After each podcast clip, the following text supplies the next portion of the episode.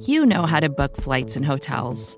All you're missing is a tool to help you plan that unbelievable travel experience. That's why you need Viator. Book guided tours, excursions, and more in one place. There are over 300,000 travel experiences to choose from, so you can find something for everyone. And Viator offers free cancellation and 24 7 customer support for worry free travel. Download the Viator app now and use code Viator10 for 10% off your first booking in the app. Find travel experiences for you. Do more with Viator.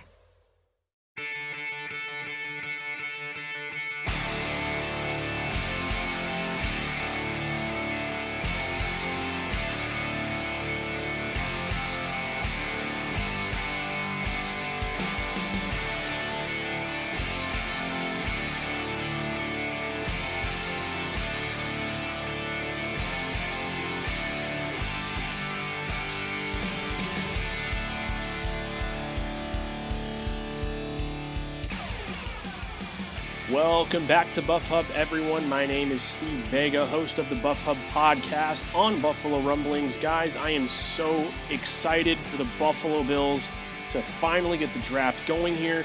You will be hearing this in the midst of the second round. Um, the Bills most likely will be, be picking uh, their second choice in the draft or trading up for it, uh, depending on what, happens and uh, you know, Brandon Beane's been very cryptic. And lo and behold, the Buffalo Bills went tight end in the first round. Now, if you're a loyal listener, uh, many of you are, I spoke about this particular position. It's going to be a short podcast. Um, I know you guys are amped up to see what happens in the next couple of rounds throughout this weekend. So I just want to give my take on number one, uh, I'm not saying that I was 100% right, but damn, I was damn near close. Uh, I knew the Bills were going to go uh, tight end in the first round. And um, look, it was my mock draft. Um, I had the wide receivers going late, but not late enough. I had uh, the quarterbacks going, and I did not believe Will Levi was, or Levis, I don't know, whatever you want to call him. I don't care. I think about the jeans when I think about him. Uh, I feel really bad for him. Uh, obviously, we're all fans uh, deep down for the University of Kentucky because of Stevie Johnson and what he brought to our franchise and reinvigorating, um, you know, our, our morale and love for the team in such a time where it was abysmal. And um, interesting, interesting storylines to say the least. You know, the Eagles obviously trading up. Uh, you know, and everyone has their eyes on okay, so who gets better, who gets closer to Kansas City. It's it's literally that. Um, look, when you look at Michael Mayer and you look at Kincaid, it was really hard for me to distinguish. I, I went with Michael Mayer that I thought the Bills were actually going to go with in the first round. Uh, I think it might have been scheme fit. It might have been what they believe they can get out at on a consistent basis with their scheme. But again, I I've been preaching about this for the last couple of years. I just have no idea what the Bills, you know, what their plan was at, you know, being able to build that double tight end set. I don't know what they saw in OJ Howard in free agency and then just quickly decided to move on from him and trust Tommy Sweeney and Dawson Knox. It's it was puzzling to me. Maybe he just didn't have the factor they actually expected. And so you get a guy that a lot of people are saying, Colin Colin Cowherd is saying, Skip Bayless is saying. This is a guy who gives you that it factor at the tight end position. And Buffalo was ranked literally in, I think it was 31st or 32nd in the league at, you know, in uh, yards from that position group. Um, it, guys, I mean, th- this is what I've been talking about and I've been preaching about for the Buffalo Bills to do. You talk about staying true to their identity. They would, because what that gives you the opportunity to do with a double tight end set is, you know, you're able to run the single back formation that's when you have one running back and you have two tight ends, right, with your offensive linemen. And then on the outside, you have two receivers. You, you pose a strong threat, especially once James Cook, which I believe he will be cooking this year, just I think he's going to start popping off once these weapons start to really start they start to fit the formula. Um, the Bills are going to become very tri-dimensional in their approach, using the tight ends, receivers, and running back. Um, And, you know, the ace in the deck is obviously Josh Allen. Everyone knows that. We all believe that. Now, the fact with this, it's it's all going to come down to, you know, how they decide to utilize him. Bruce has been talking about this, um, you know, on Twitter, and if you follow him, and obviously I know many of you do, listening to his podcast as well on this channel, he said something that you know resonated. It's like, great, you got a great player, but how are you going to use him? How much are you going to use him? Right? How many touches is he going to get? And you, you look at what the Bills have prioritized, and they've absolutely prioritized just chucking the ball to their main guy, obviously Stefon Diggs, and everyone else just gets kind of the table scraps throughout the season. It looks that way, but it's because it has to be that way. I don't I don't think it's by design. I think it's by who's getting open and who's being productive. And um, Dawson Knox, in my opinion, is still a stud. You bring in a guy like this, this is what I've been talking about. I mean, I would love to see a triple back situation where you look at, I'm not, you know, triple option, but I, I feel like it would be very different, very different. Um, a triple pistol option, excuse me, with having two tight ends and running back and then two wide receivers on the outside. Josh Allen is not Lamar Jackson. We know that. But his arm, his accuracy, and, you know, how much he's developed this touch – is so much more of a threat than Lamar Jackson poses um, at the quarterback position. So when you bring in a guy um, like Kincaid into the fold here, you saw the game he had against USC. He literally took over the game, over 200 yards and over 15 receptions. I mean, you you just those are those are games that show you in it factor when it mattered when when you need a guy to show up and show out. He does, and there you go. And I posted a poll. Um, like I said, this is going to be a pretty short podcast here. I know a lot of us are getting back to, you know, Twitter and everything we're doing. I just want to give my take real quick on what's happening in the draft here.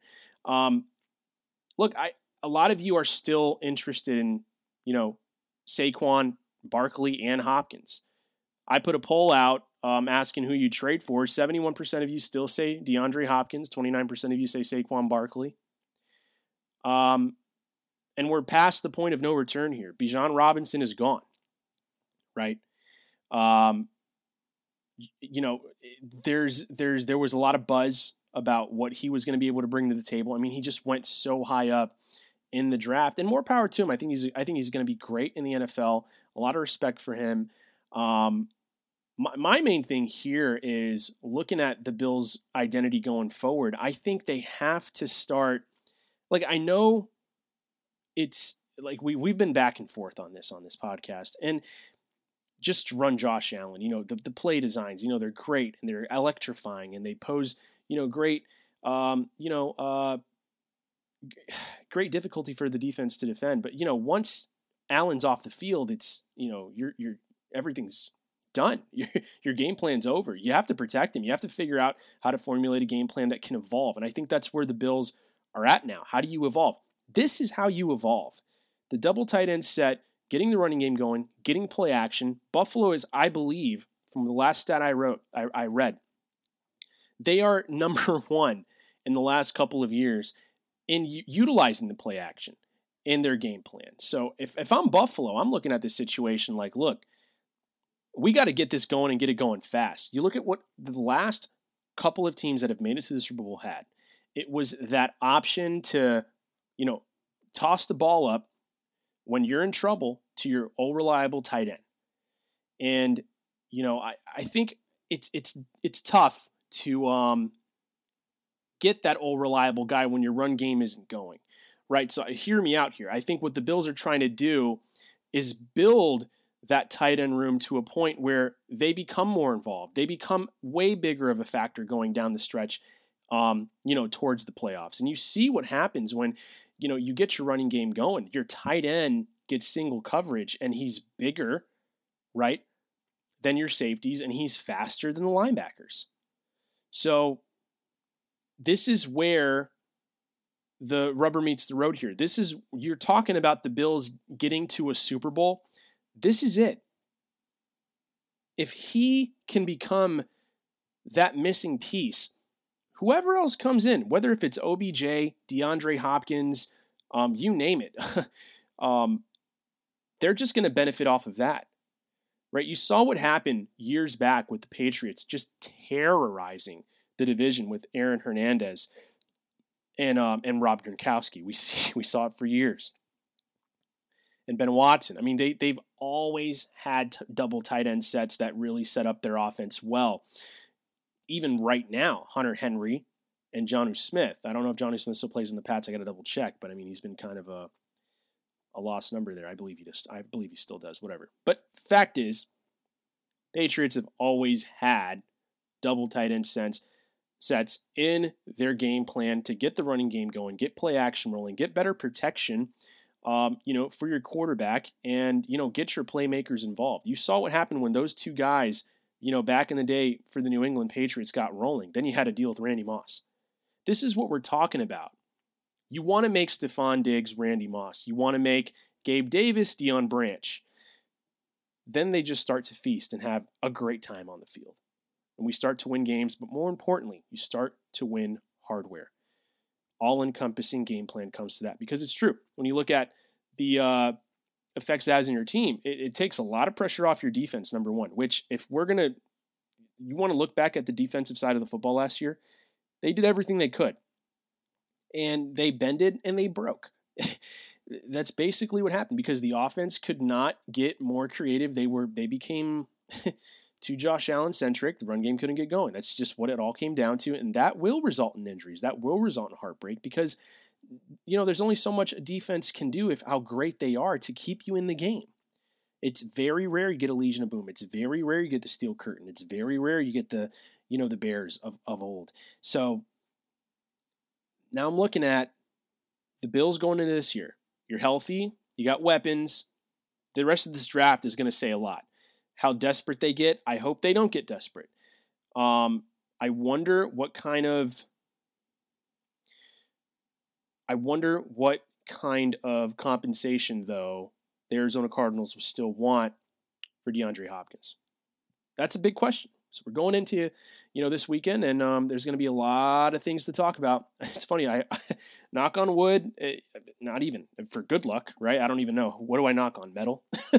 so you know, getting back a little bit to the Kincaid pick, look, if you look at what derailed Josh Allen's race to the MVP, it's very simple. It was the red zone INTs all season long that you were just nervous about. And it just, it just, it just creeped up and it just bit him in such key moments. Um, and I think getting this rolling where you can have a guy, even if you're not running a double tight end set, you can keep shuffling Knox and Kincaid out um, for offensive weapons and you know just you know spreading the field. That's what you want, and you need that desperately against um, really speedy guys in the red zone. Well, if they're speedy, they're, if they're not bigger than you, you can still catch in front of them. You can still catch above them. We've seen Travis Kelce do that multiple times. So, um, guys, that those are all my points. I didn't want to get too crazy. We got a lot to cover on this channel. Thank you guys so much for listening on Buff Hub a Buffalo Rumblings podcast. I'm your host, Steve Vega. To all the military, first responders out there, thank you for all you do for our country and our communities. Um, guys, stay united out there, um, stay safe out there, enjoy the draft, go Bills.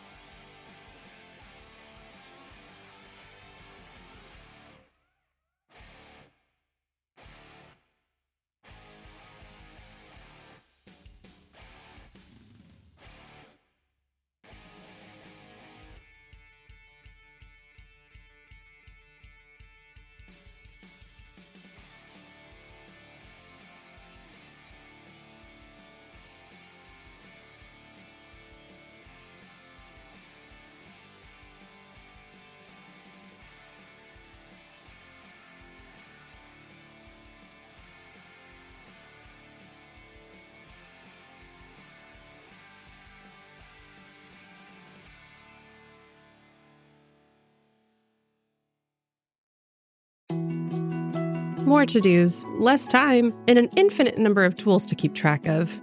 Sometimes doing business has never felt harder, but you don't need a miracle to hit your goals. You can just use HubSpot because their all in one customer platform can make growing your business infinitely easier. Imagine this high quality leads, fast closing deals, wildly happy customers, and more benchmark breaking quarters. It's not a miracle, it's HubSpot. Visit HubSpot.com to get started today. Support for this podcast came from SAS. Data is everything, and now everything is data, which means more to process, more to analyze. And now more than ever, speed to answers matters. So, how do you produce those answers as fast as the world produces data? With SAS Viya, the quickest way from a billion points of data to a point of view. It's a more productive data and AI platform that helps you get more done. Learn more today at sas.com slash VIYA.